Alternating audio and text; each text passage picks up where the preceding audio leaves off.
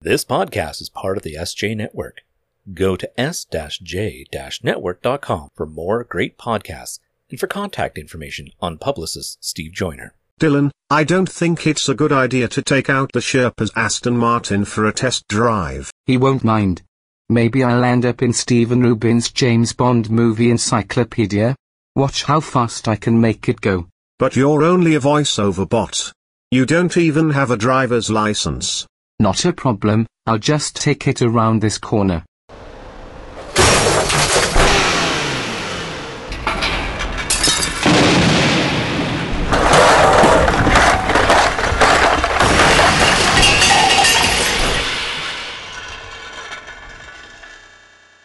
Oh, my. I've never seen that type of damage done to a matchbox car. I guess this means I won't be in Steven Rubin's book, either. Attention, rebels of the Sure Pollution. Today's podcast is being brought to you by Audible. You can get a free audiobook download and a 30-day free trial at www.audibletrial.com/sherpa. There are over 180,000 titles to choose from for your iPhone, Android, Kindle, or MP3 player. And now Mr. Bruce will lead you into the Sherpa Chalet. As a reminder, all of the Sherpa's bad jokes can be purchased at the gift shop near the exit. Coming to you from Sherpa Chalet in beautiful downtown Mount Podcastia, it's time for entertainment interviews in the Sherpa screening room. Grab an aisle seat and a bucket of popcorn, but don't crunch too loud or you'll miss the show. Now, here's your host, Jim, the podcast Sherpa.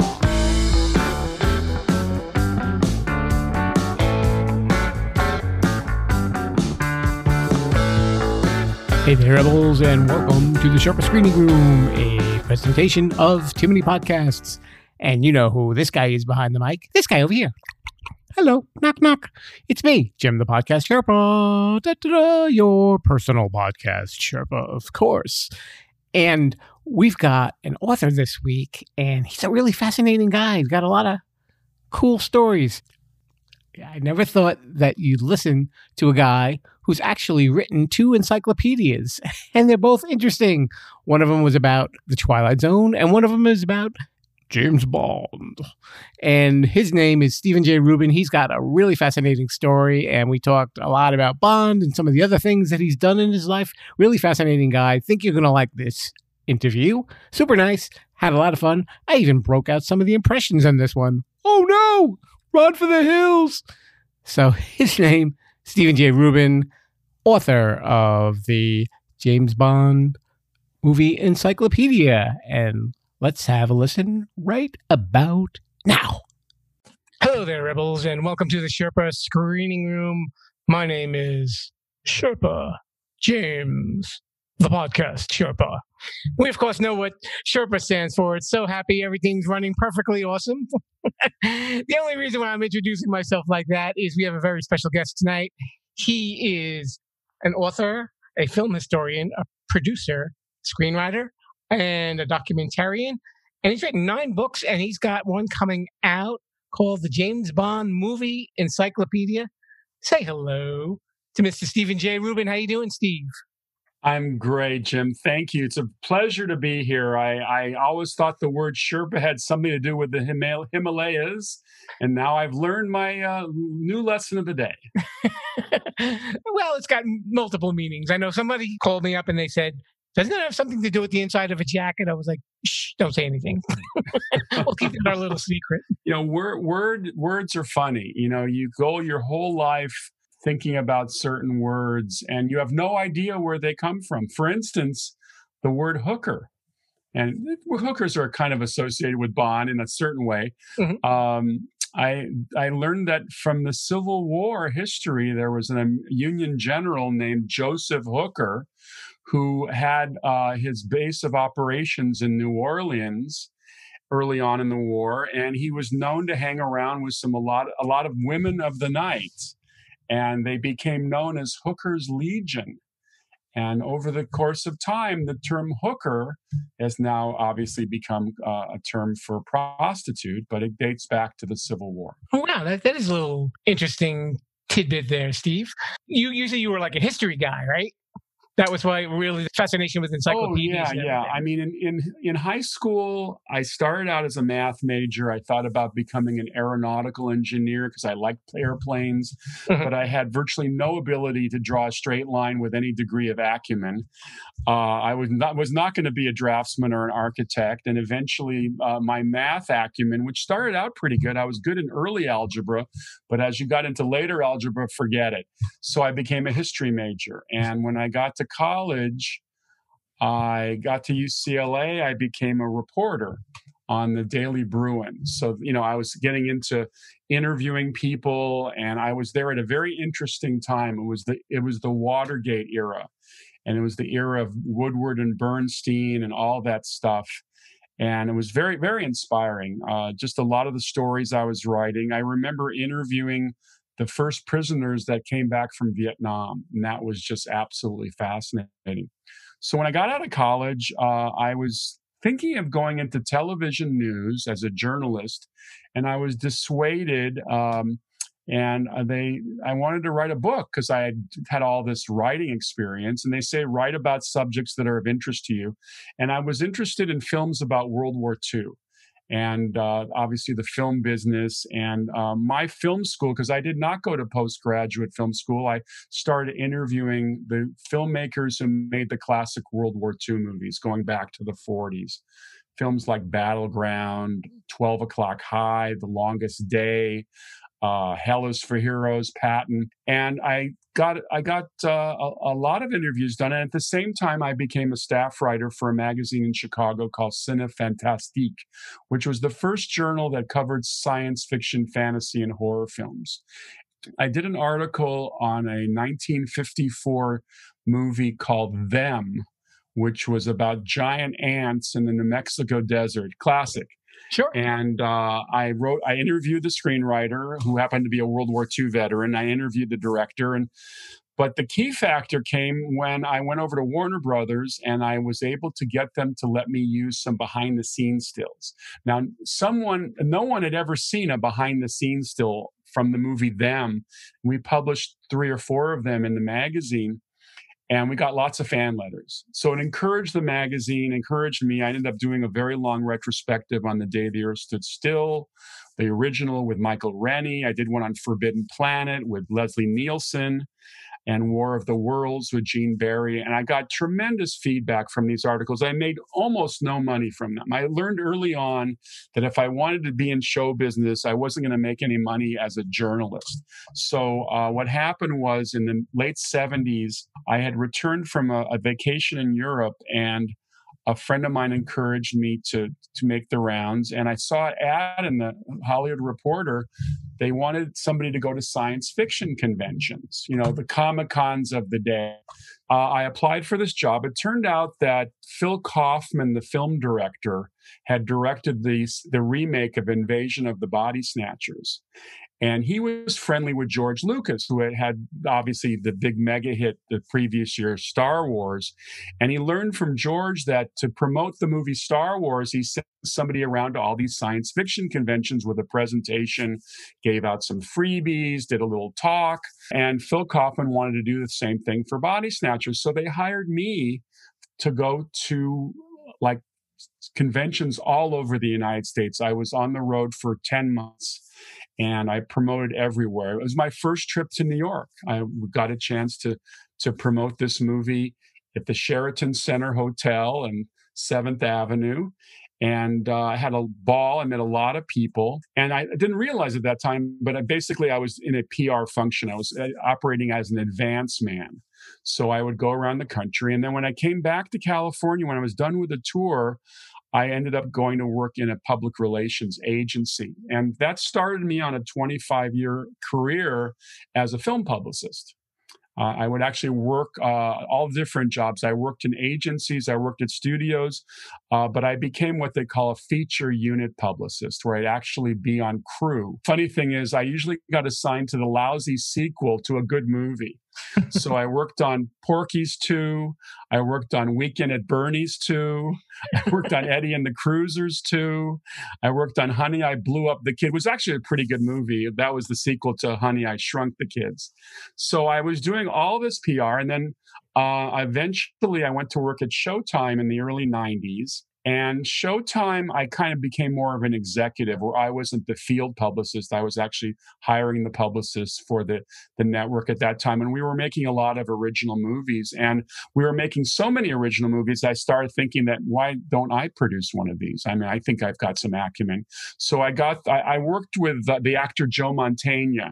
Mm-hmm. And Joe Mantegna and I share a great common uh, love of the Chicago Cubs baseball team we bond over Cubs, and I asked him why they never made a movie out of his play Bleacher Bums, which was this wonderful baseball play that appeared in LA for 11 years. It's all about the fans who sit out in right field and root for the Cubs. It's kind of a kind of a bleacher play a lot of fun. And I eventually got the rights to that. And it turned out the head of our network was a big baseball fan. So I made my producing debut in 2002 on a baseball comedy called Bleacher Bums. We had Wayne Knight from Seinfeld. Mm-hmm. We had Brad Garrett from Everyone Loves Raymond. Uh, we had Peter Riegert from Animal House. We had Charlie Durning. It was a lot of fun. The only thing we didn't have was cooperation from the Chicago Cubs because Major League Baseball would not let us use the name Cubs because there's gambling in the movie not gambling amongst the players, but the fans would bet, you know, whether the guy got a strike or a ball or a hit or whatever. So we lost that gamble. So the movie came out and uh, it's about the Chicago Bruins, which of course pissed off everybody in Chicago. And we got horrible reviews because they thought we were doing a disservice. I, my hands were tied. I couldn't get the permission from Major League Baseball. We couldn't call the team the Cubs and we couldn't call it Wrigley Field. So it was the Chicago Bruins in Lakeside Park it's a good movie, by the way. It's a fun movie and it shows up from time to time. But it got me started on a producing career. And the following year, I did a true World War II drama for the Hallmark Channel called Silent Night which was based on a true incident in World War II, where on Christmas Eve 1944, in the middle of the Battle of the Bulge, German troops and American troops were in a cabin, and a German woman held a truce for 12 hours. And they broke bread together, they sang songs, and they left as friends in the morning. The woman we hired, we hired Linda Hamilton, obviously Terminator, the Terminator movies. Sure. And she was wonderful in the role. And we were nominated for four Canadian Television Academy Awards. So that was good. And then ever since then, uh, I've been rotating between writing books about film and television and then also moving my feature and uh, you know television projects forward as best as I can. It's a tough market right now because of the COVID. And I know you've done a lot of documentaries about movies as well. I have. Being, I being have. the movie I, lover I that have, you were. I have a particular love of the 1963 Steve McQueen film, The Great Escape. That's kind of my desert island film. I, I, have to date back to when I was 12 years old. I was riding my little Schwinn Stingray in in uh, Palms near Culver City, and I'm at this traffic light, and I hear a voice. Can you tell me where MGM Studios is? And I turn around, and it was Steve McQueen in a red Ferrari and I'm sitting in a traffic light on my Schwinn talking to Steve McQueen about slot cars because I was on my way to a slot car track. You guys had slot car tracks, I'm sure. Yeah, yeah, I know what you're talking about. Yeah, yeah, back in the day, that was a big thing in Southern California. So. I always remember that. And I just love McQueen. I mean, he's my all time favorite actor, and I've seen The Great Escape probably 300 times. And it just got me into the whole movie thing. Of course, my, I grew up with a mother who was really into movies, and my dad was also into movies. And plus, for about six years, we lived across the street from a movie theater. So how could that not inspire you? and but by the way, the the one you did about the Great Escape is called the coolest guy movie ever the coolest guy movie ever. It's available uh, on Amazon. It, I, I teamed up with a French filmmaker who had taken a camera crew to all the sites in Germany where they had made the original movie, The Great Escape, and then he compared them to how it looked in the movie. And it's actually quite a fascinating piece. Uh, I came up with the title. I said, The Great Escape is the coolest guy movie ever. So, so that worked out nicely. Just fell right into place. Didn't take much thought, right? Bang. Instant title. Instant title, exactly. Yeah. Exactly. Also, want to mention that Steve is the founder and president of Fast Carrier Pictures, and that's your production company that Correct. created all documentaries Correct. and we're uh, we're currently developing uh, with producer Arthur Friedman. We have the rights to a really terrific uh, biography of Audie Murphy, the World War II hero. The book is called No Name on the Bullet. our plan is to make an eight to 10 part uh, limited television series on the life of Audie Murphy. And for your listeners who don't know who that is, he was the, the most decorated soldier for combat action. I'm pretty sure in the history of the United States, definitely World War II. And he won 33 medals. And uh, he became a movie star after the war and made like 38 westerns for Universal. He was in a lot of movies. He was suffering from PTSD, which we call today, which of course in those days they talk they didn't call it that but it's a fascinating story so we're developing it as a limited television series but i've also gotten heavily into comedy writing i'm i'm really i, I am writing with a gentleman named billy riback who is one of the original writer producers on home improvement wrote for a lot of the disney channel shows and murphy brown and we've teamed up to try to get some good comedies going that are not really raunchy. I find that a lot of American comedy films go for the easy joke and I think that uh, we're trying to get some fun stuff going that's not exact, you know, not not as raunchy. The first guest I've ever said this to. This isn't your first encyclopedia that you've written. That's true. That's well, this is actually the fourth edition of the James Bond movie encyclopedia. I wrote the first one in 1990. I was approached by uh, Contemporary Books of Chicago. Uh, they had had success with the Marilyn Monroe Encyclopedia and the Elvis Presley Encyclopedia.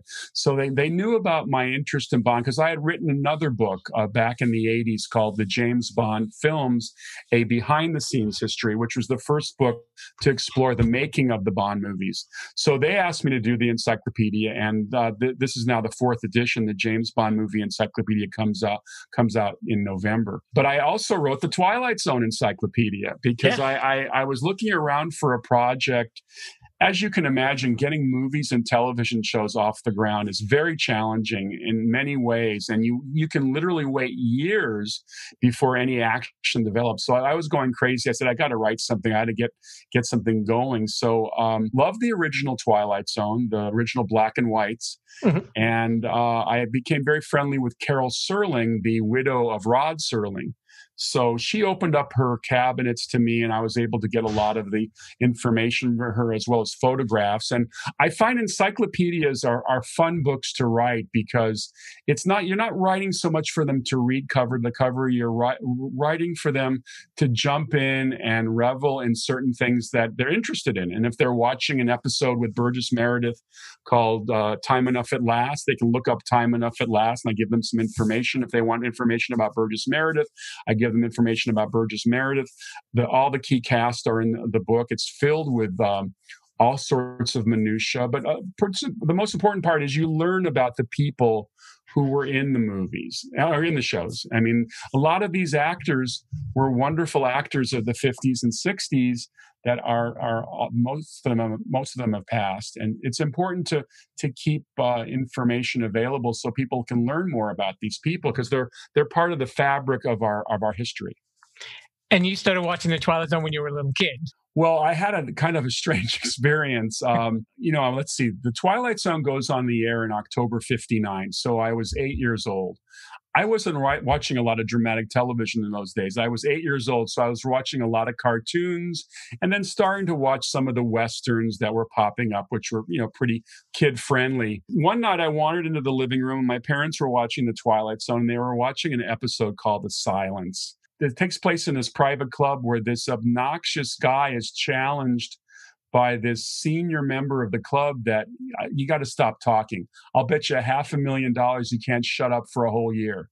Well, I'm watching this and I'm thinking to myself, not talking for a whole year, it totally freaked me out. And I left the room and never came back. And I never watched The Twilight Zone until years later when it went into reruns.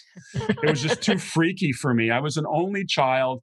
I was freaked out by everything in those days. I, I, I told you we lived across the street from a movie theater. Yeah. Well, Saturday matinees in those days usually featured horror movies. And it took me a long time before I could have enough courage to actually watch a horror movie. I like the science fiction stuff because it was cooler, you know, spaceships and ray guns and robots.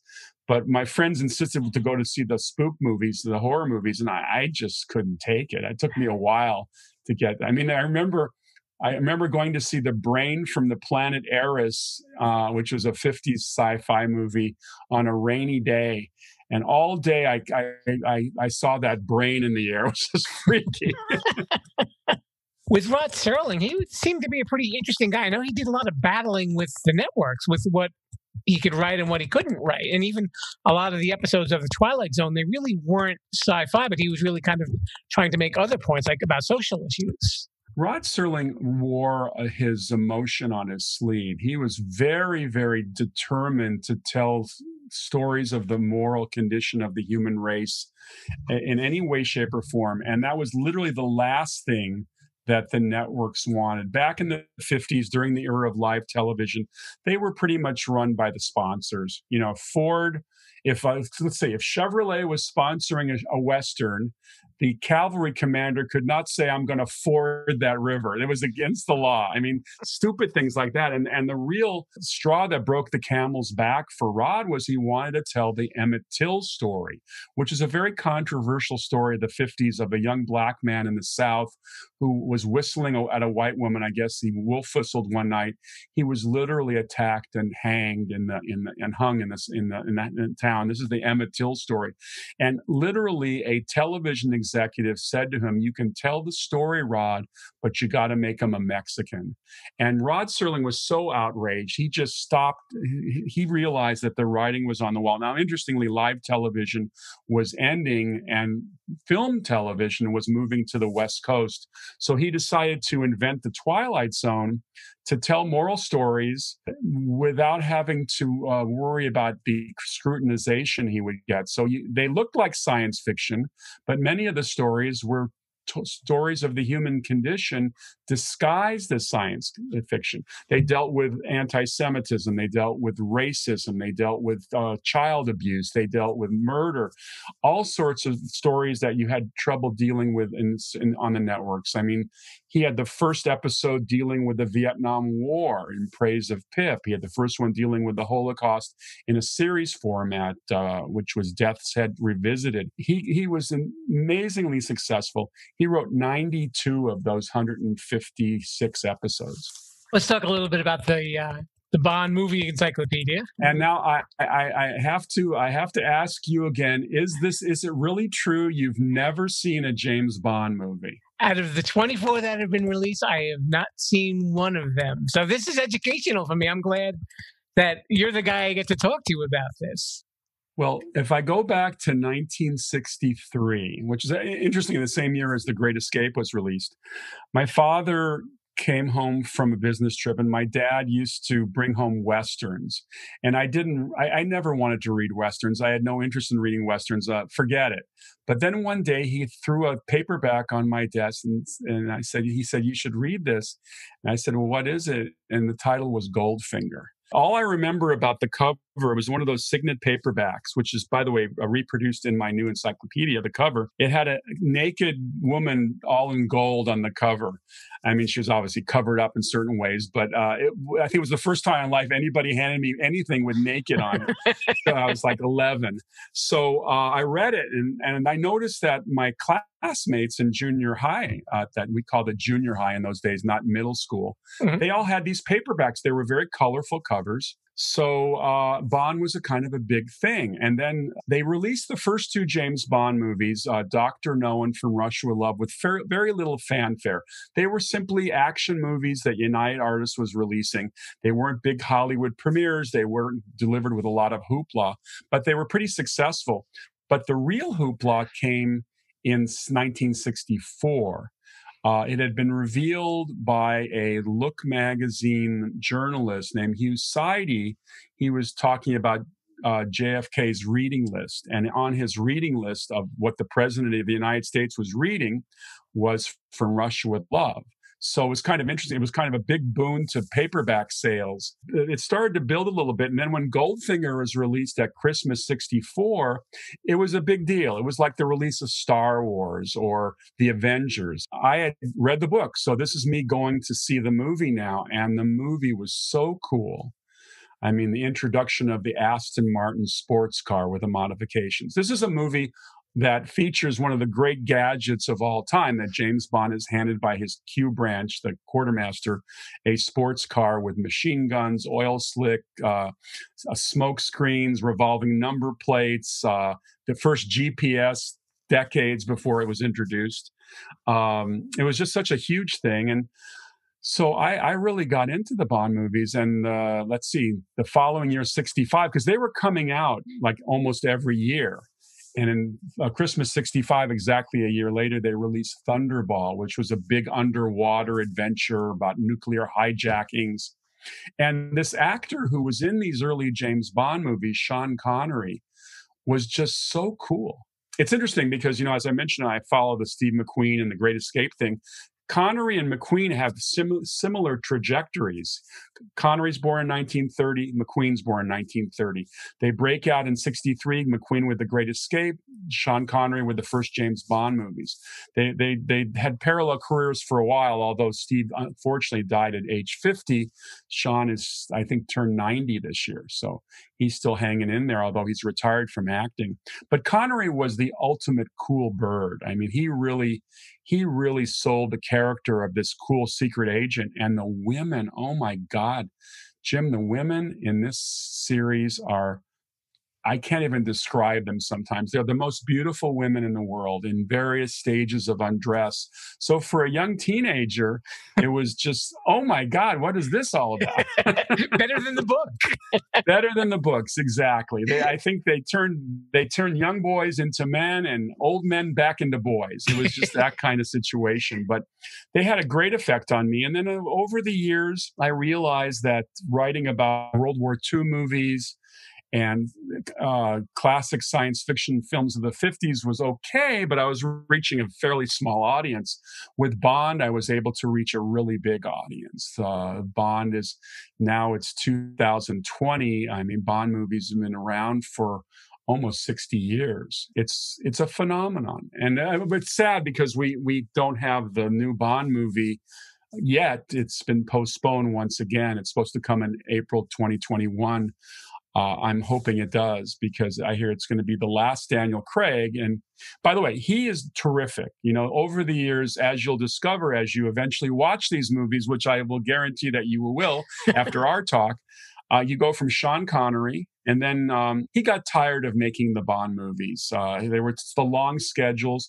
Now, on one of his breaks, he made a film with Alfred Hitchcock called Marnie, which was successful. And he got a little taste of working with great directors. So he wanted to get away from the Bonds. So they brought in George Lazenby, who was an Australian model who literally lied his way onto the audition by saying he'd made a bunch of films in Eastern Europe.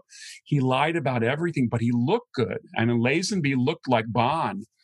Uh, although he gave the director a heart attack when he told him he had no acting experience. So it was a very challenging opportunity. And uh, they made a film in 1969 called On Her Majesty's Secret Service, which I consider one of the better produced Bond films of all time. And Lazenby's very good.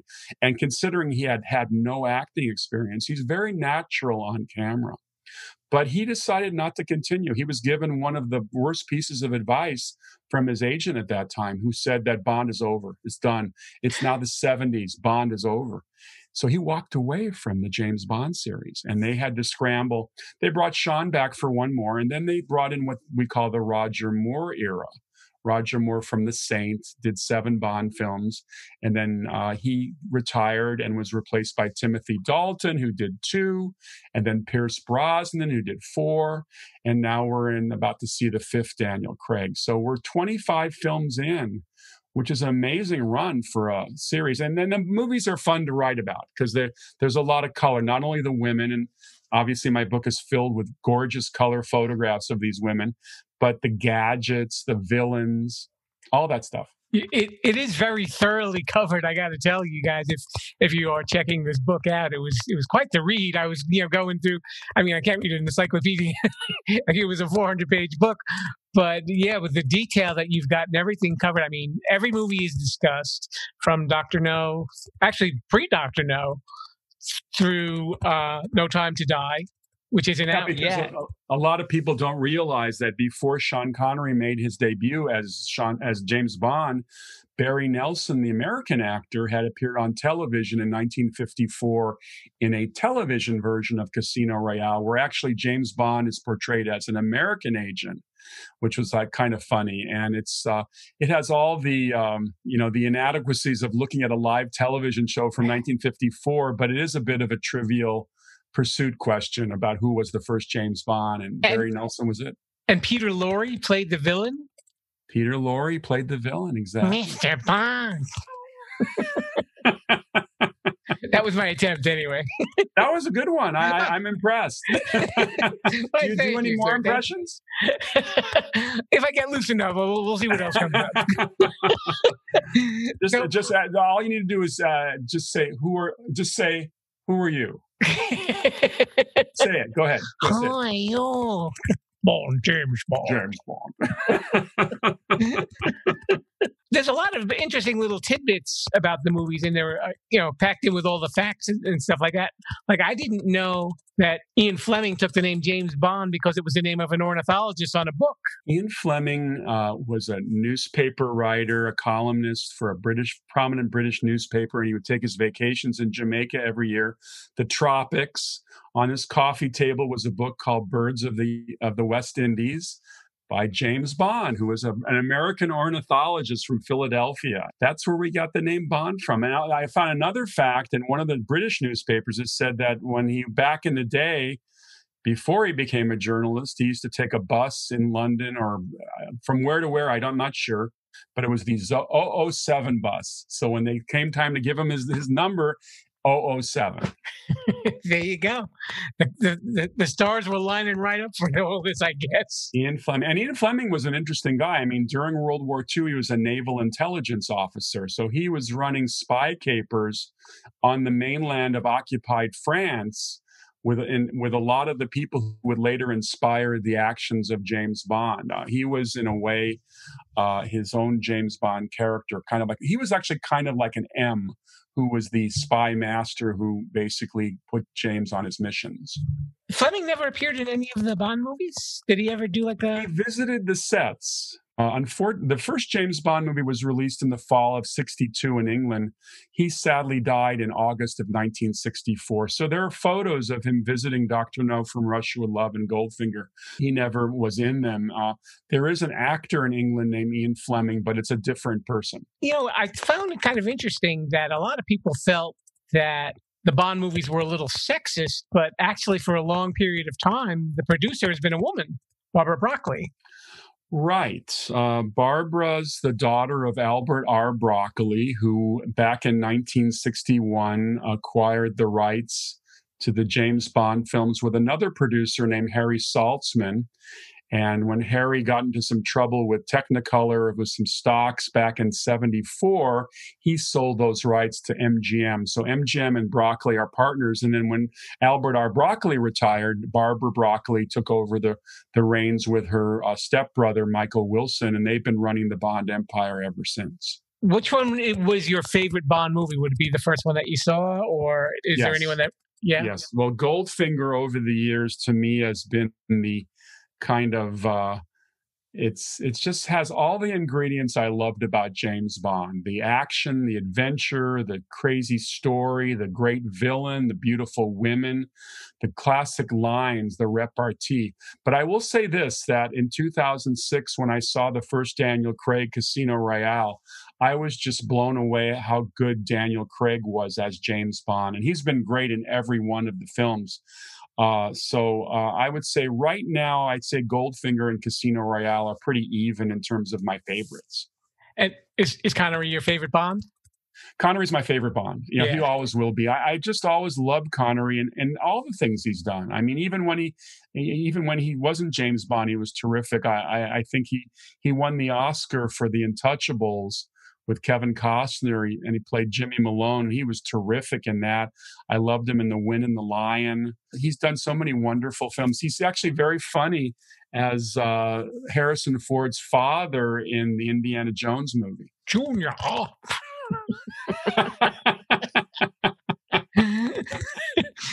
Junior. They just pop out every once in a while. You've been warned, Steve. The Roger Moore era, I guess you kind of had like the way that a lot of the stuff was written. You kind of had a a different kind of view on his movies than than the Connery movies. They they got a Well, little too far fetched.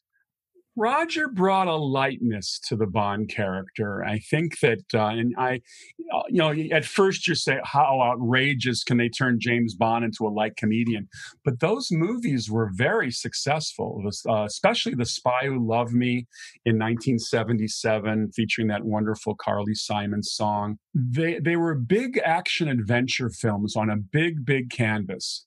And basically, they, uh, they brought huge new audiences into the cinema, a new generation. These are the younger people who had not grown up on Connery. So you can't knock Roger Moore's effect. He was really just a wonderful, wonderful boost to the box office for the series. And um, I think one of my favorite films of his is Octopussy, which on the surface seems like a real goofy movie. In fact, at one point in the movie, Roger Moore dresses up like a circus clown to deactivate a bomb.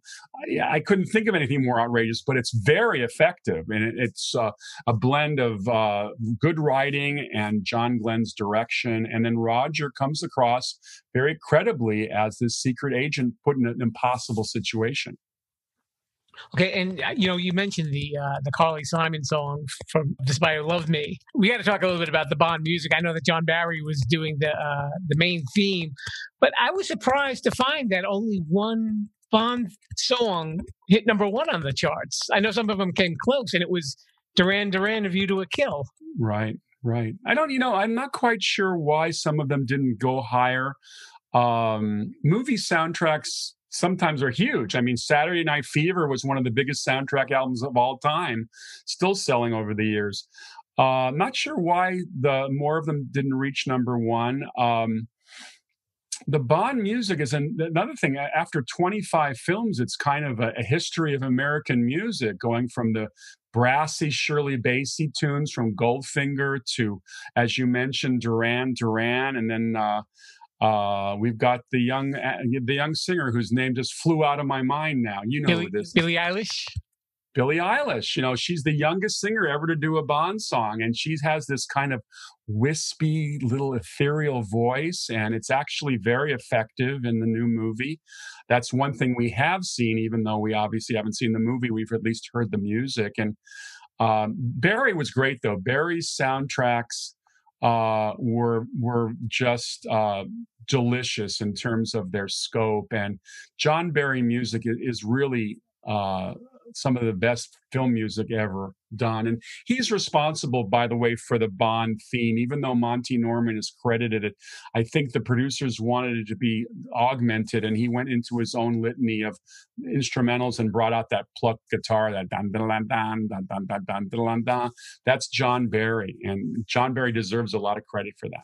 Yeah, you know, it was funny. Back to the song, I would think that "Live and Let Die" would have been the the number one, but it actually peaked at number two.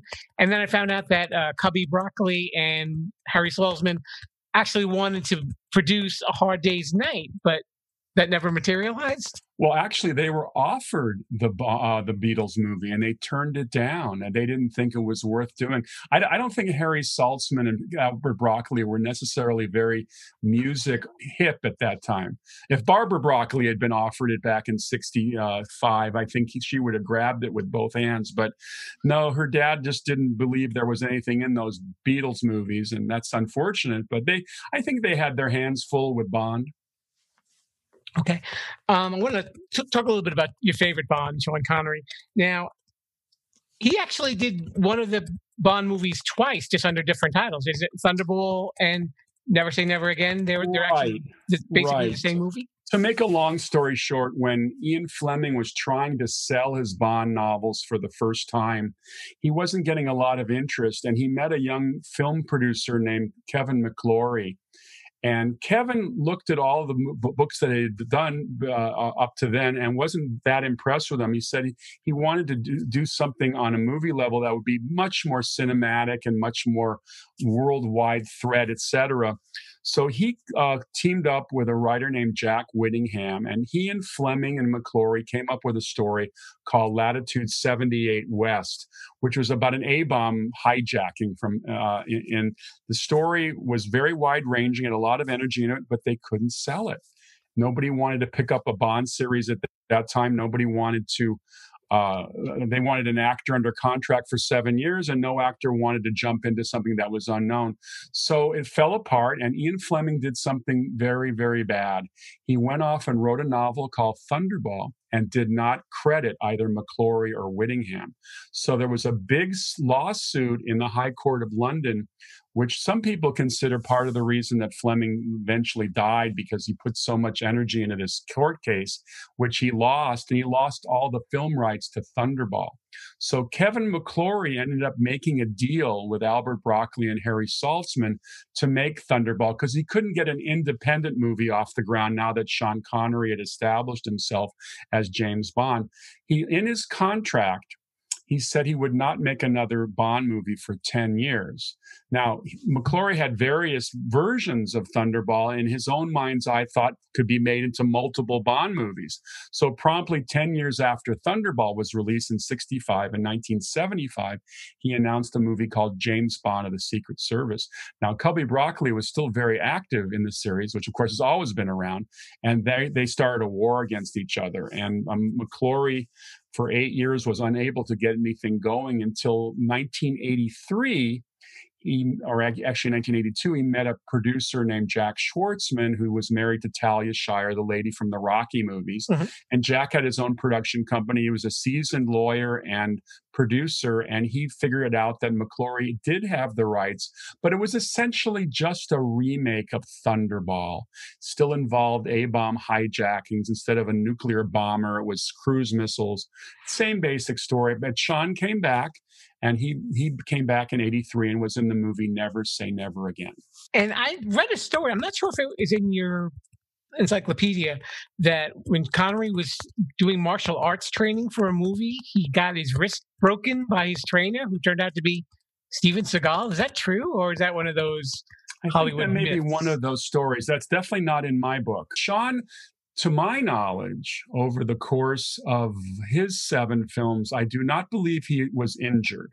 Roger got into some scrapes, and and Daniel Craig may be the most injured of all the Bonds because he's he broke a a broken ankle. He got his face smashed, lost a couple teeth. Uh, his movies, if you watch the Daniel Craig movies, they've been inspired a lot by the Jason Bourne movies, the Mission Impossible movies.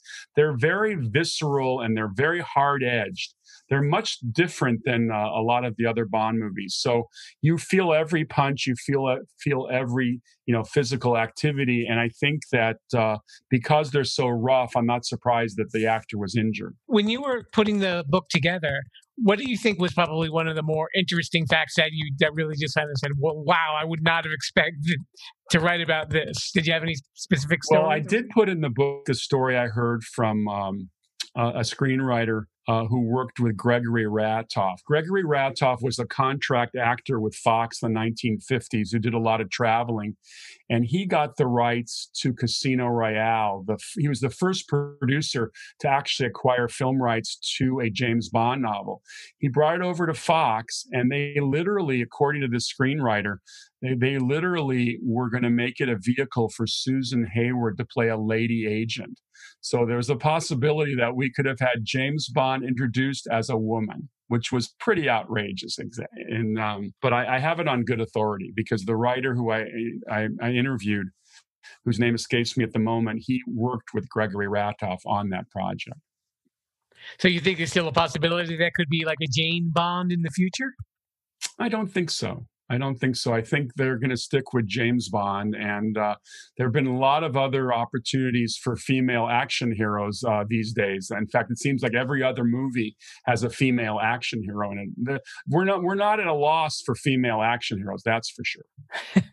that's true. Okay, I want to throw a couple of quick questions at you because I'm sure you've definitely got your favorites. Who's your favorite Bond villain? That would also be the first Bond villain I saw, Goldfinger.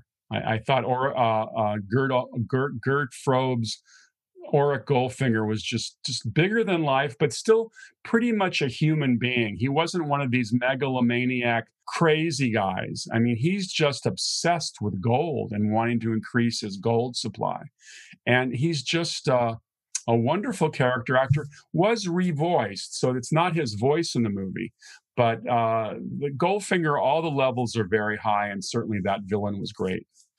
Okay, what about uh, this is probably a tricky one. Favorite Bond girl, or or that's even. Bond, Bond Oh, villain? That's if either one. Well, that's easy. Um, Thunderball's Claudine Auger, who played Domino, who's just uh, maybe the most beautiful woman I've ever seen in the movies. I mean, just absolutely gorgeous. Okay, favorite Bond theme. Favorite Bond theme? That's a very good question. Um, Got to go back to Goldfinger, Shirley Bassey. You know, that's definitely right up there. Favorite Bond vehicle. Aston Martin DB5, Goldfinger. it's so funny how Goldfinger, Goldfinger, Goldfinger, except for the woman, uh, Claudine Auger from Thunderball. But yeah, no, the, I mean, that Aston Martin, you got it pictured 64. We had never seen cars like that before. I mean, there was just something about seeing that gleaming silver sports car with all these uh, gadgets that just blew us away. I mean, uh, pretty cool. I read somewhere that they, they said Daniel Craig that he could drive an Aston Martin whenever he wanted to. That they gave him his choice of, of using that. I'm not worried about Daniel Craig. I mean, from the money he's made on these movies, he could probably buy Aston Martin. I mean, uh, I also heard that this year they they had 13 of the original, um, not the original, but they built 13 brand new Aston Martin DB5s based on the 1964 chassis. So it's essentially the James Bond Aston Martin. I think they're at three million apiece. So if you got you guys out there have any extra spare money, there's there you go. Although I think they've already been sold. okay, so you said that uh, this is going to be Daniel Craig's last movie as Bond. So, who, in your opinion, do you think would be the best next Bond? Isn't that the sixty-four thousand dollar question? um, I heard that they're now thinking of offering Bond to the guy who plays Superman, Henry Cavill. Exactly. I, I, I, he sounds like he could be a good choice. Interestingly, he played Napoleon Solo in the Man from Uncle movies, so it's not far afield from him. There are a number of actors out there. Um, it's a really good question. I, I'm not 100% sure who it should be. It should probably be an unknown because I think they constantly have to reboot the series. Daniel Craig was virtually unknown when he got the role. I think it, it behooves them to get somebody who has not uh, kind of identified with another role. Now, Henry's uh, Henry's Superman is, is there, but I don't know. I, I, think he would probably be a good Bond. Um, maybe you and I should try out. I'll have to work on my impressions then, right? Don't have to sound Scottish. I think you have to have some sort of Commonwealth affiliation. So I think you and I, being Americans, we're, we're not going to do it. Although I always joke that one of the first casting articles about Bond was that Jimmy Stewart was being considered. And I always joke that, uh, how did he sound when he introduced himself? Uh, uh, my, my name is Bond, James Bond, Bond. uh, Psychonaut stars. so, what else do we have to keep an eye out for you, Steven, for any future projects? I know apart from the Audie Murphy. Well, I've got a uh, animated feature I've developed with my good friend David Lee Miller. It was published. Uh, an aspect of it was published as a children's picture book last year. It's as an interesting history. It's called "The Cat Who Lived with Anne Frank." And it's the story of the attic in Amsterdam and of the Jews hiding there, but it's all told from the point of view of the little cat that also lived in the attic for two years. And there really was a cat in the attic. His name was Mouschi. And the book came out, and now we've developed an animated feature which takes the story outside the attic. And we see what happens with Mouschi. He actually joins the animal resistance against the Nazis. And in our story, the Nazis are symbolized by their German Shepherd and Rottweiler dogs that patrol the canals.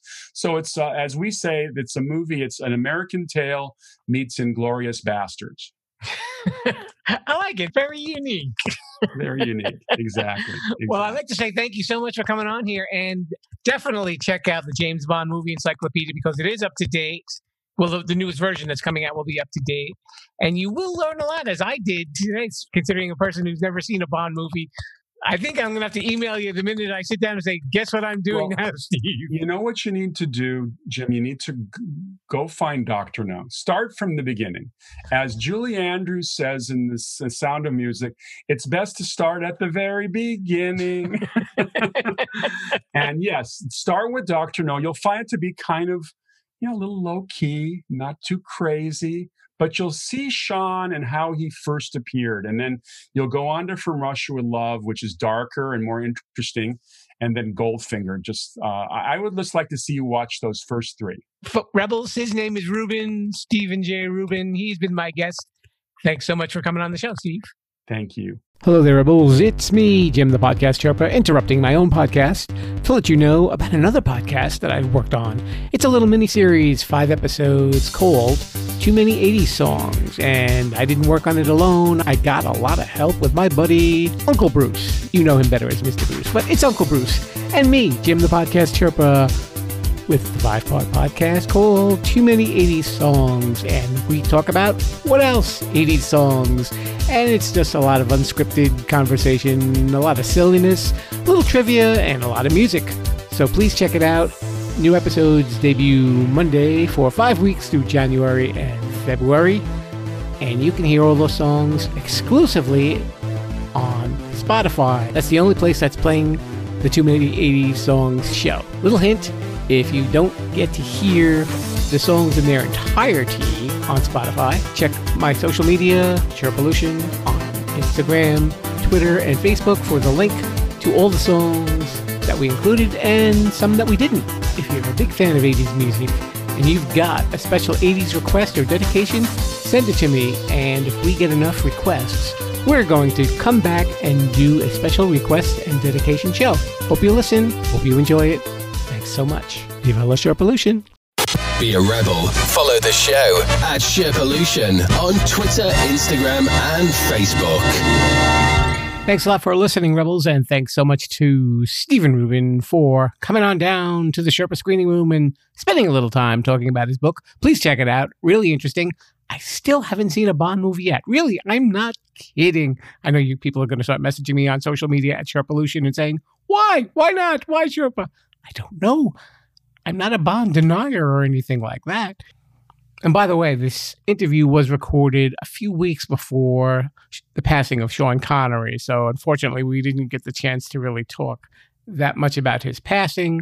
But I know that Steve was a huge fan, and I really respect Mr. Connery as an actor. And he's definitely left a powerful legacy behind him. And there's a lot there to be treasured. So thank you, Mr. Connery, and thank you, Mr. Rubin, and thank you, Mr. Rebels, for coming on down and listening to the interview.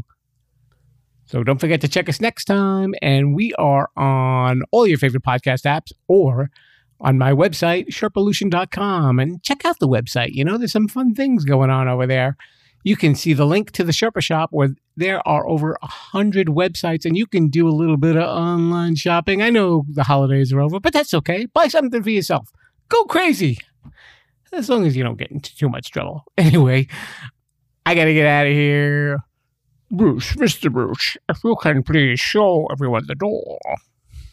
Well, I know that was a horrible impression, but hey, I, I'm working on it, guys. I'm really working on it. So I will see you guys next time and Viva la Sherpolution. Thanks for listening to the Sherpa Screening Room. Don't forget to subscribe, rate, review, and share this podcast. I'm Mr. Bruce, and this has been a Sherpa Loo Studios production. Viva la Sherpolution!